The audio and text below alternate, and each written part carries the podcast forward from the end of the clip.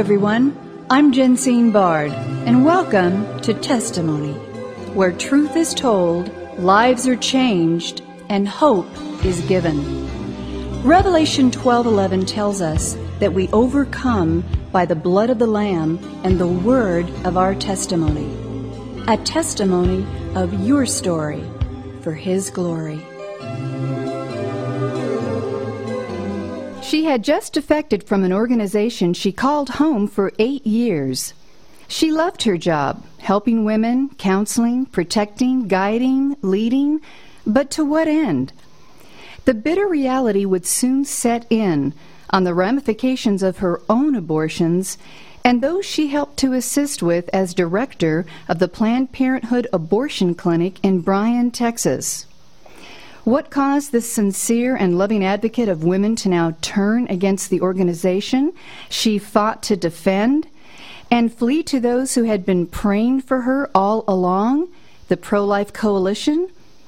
With us today for part two of her incredible true story is pro-life activist, speaker, and author of the best-selling autobiography, Unplanned, a must-read for those on both sides of the fence, as my next guest has been. It's an honor to have with us today Abby Branham Johnson. Abby, welcome back to Testimony. Thank you for having me on again. Abby, in part one of our conversation last week, you talked about that fateful day, that ultrasound that would forever change the way you viewed Planned Parenthood, and why after eight successful years, or so you thought, you walked away as its director, faced with a court battle, rejected by friends, and even your church. In this segment, I want to go even deeper, Abby, in exposing the real agenda of Planned Parenthood, its propaganda, and the memo you were not allowed to talk about known as the Jaffe Memo, which was written in nineteen sixty-nine in response to Population Council President Bernard Berelson from then Vice President of Planned Parenthood, Frederick S. Jaffe. Then, Abby, bring us up to date on you and your efforts and how those of us listening can get in touch with you to learn more. Abby, we are all ears. Well, Planned Parenthood's ultimate goal is to increase their number of abortions. Um, they are interested in making as much money as possible off of abortion. Um, it's a, abortion is a cash business, even though fifty percent of insurance companies in the United States do pay for elective abortion. They're not really interested in Um, being insurance providers because they want the cash up front. Planned Parenthood recently put out a mandate for all of their U S affiliates that every affiliate must be abortion providing by two thousand thirteen. So you can see that clearly their goal is not to reduce the number of abortions, but to increase the number of abortions, which is exactly why they have quotas. They have a minimum amount of abortions that need to be performed every month. And if they are not performed, then people begin to lose their jobs because that is really how they make the majority of their money. Planned Parenthood's revenue statement shows that fifty-one percent of their revenue comes from abortion services. Um, just in two thousand ten, which is the latest report that's available, They they grossed over one point two million dollars. I'm sorry, one point two billion dollars, and four hundred eighty-seven million dollars of that money came from taxpayers, came from people like you and I.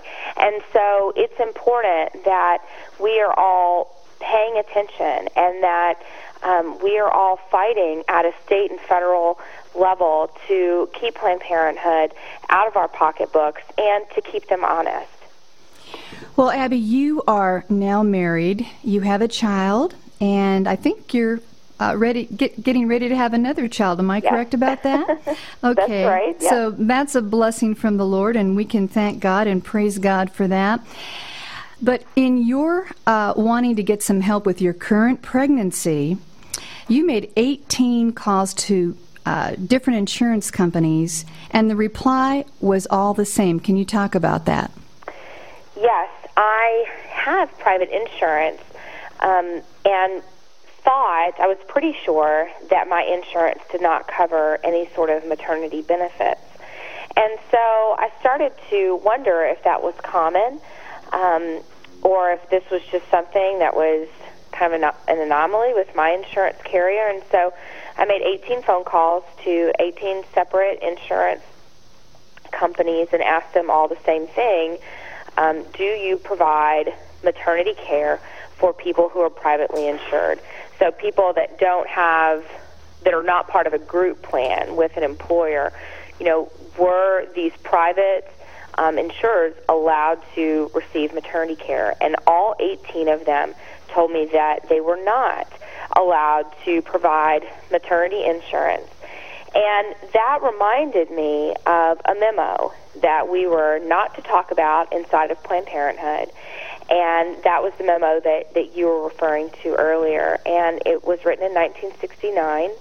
And it was basically an appeal. The Planned Parenthood was asked to give a, a try to give a solution to overpopulation in the country. And so they wrote a memo and talked about things like putting fertility control agents in the water supply um, to control fertility, to encourage homosexuality, um, even at a, a very uh, young age, to cut off maternity benefits for women, to decrease the number of daycares in the United States, to force contraception um, on women, forced abortion, forced sterilization. And I kind of, I, I started reading it again, rereading it. I found it and started rereading it, and I was thinking, my goodness, so many of these things are already taking place in our country. And just to see the difference from nineteen sixteen, when the first Planned Parenthood was ever created in New York, to now that we're in two thousand twelve, it's amazing to see how many things on that memo, on that list, are already happening right here in our country. You know, I have some notes from a previous interview that you gave to WorldNet Daily, and I just would like to read a couple of those for our audience. Uh, ladies and gentlemen, you're listening to Abby Johnson, former director of Planned Parenthood and now pro-life activist. In this memo, or in this report, the information reads that four years after the Jaffe report was published in nineteen sixty-nine, abortion was legalized in the U S, and since that time, fifty-four million unborn children have been aborted, which averages about three thousand babies being killed every day.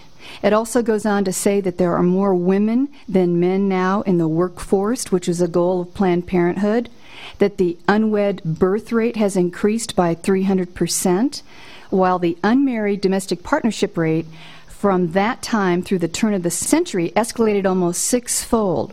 And another fact here, since nineteen seventy, marriages have declined thirty percent, while the divorce rate has increased by forty percent. Abby, Obamacare. Are they funding Planned Parenthood, and what's the danger of that bill being passed?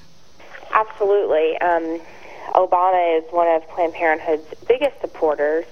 Um, you know, one of the main reasons that he was elected in the first place was because of Planned Parenthood and their support for him. And it's, if this Obamacare goes through, if his health care program goes through, it will basically be wide open funding for Planned Parenthood and the abortion industry. We see now in Canada that currently abortions are being paid for up to a rate of seventeen thousand dollars per abortion, and that's government money, that is taxpayer money that is being used to pay for abortions. And we will see something similar here. You know, we are working very hard at state levels to defund Planned Parenthood and to get them out of Medicaid programs. But if this goes through, if this health care program proposed by Obama goes through, then all of our defunding efforts will really be for naught, because they will be allowed to receive as much money and an unending amount of money from the federal government and American taxpayers. Wow. What do we do about it? What can we do? Well, first of all, we need to get involved in our elections. We have one of the most important presidential elections um, ever probably in history coming up, and we need to all be involved with the candidate. We need to all be on the same page as people who are concerned about the unborn and concerned about the state of affairs in this country. And we need to work hard to get the right person in office and to make sure that Obama is not elected for a second term. We need to be working at the state level. We need to be um, making sure that we are getting good people in office representing us with our same people that hold the same ideals and um, the same principles and values and morals that we do. We need to be contacting legislators, even those that are not on the same side as we are. We need to be still contacting them and letting them know that as a constituent, these issues are important to me. And I believe that the goal in the pro-life movement is conversion. We want conversion of clinic workers. We want conversion of women that are going in to have abortions, conversions of fathers who are trying to push the women in their lives to have abortions. And we want conversion of politicians in office. And the only way that will happen is if they hear from us and they hear our personal stories of why abortion is dangerous and why it is something that is is extremely detrimental to our society. You talked about in your book the R U four eighty-six pill, yes. How it was told that would be a slam dunk, no problem, but actually during your second abortion, that was a horrific time for you and very dangerous. Thankfully, you made it out alive. Um, what efforts are being done to stop that pill from just being given to anyone now? And what about the homosexual indoctrination that has become prevalent in schools?